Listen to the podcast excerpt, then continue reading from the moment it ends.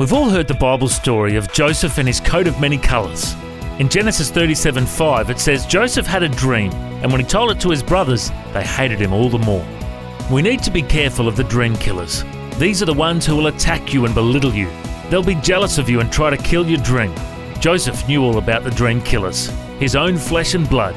His brothers were so jealous they wanted to do away with him and his dream.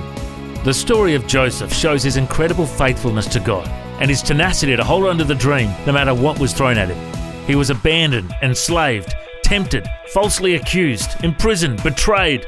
This story's like a Hollywood blockbuster. Actually, the movie Prince of Egypt was a Hollywood blockbuster.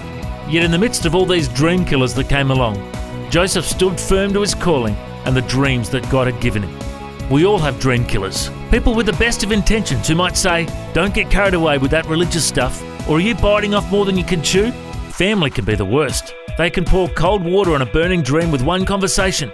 But if God is for us, who can be against us? We must hold on to the dream and the call that God's placed on our life, and remember that God said He would never leave us or forsake us. We must dare to dream and rise up in spite of the dream killers.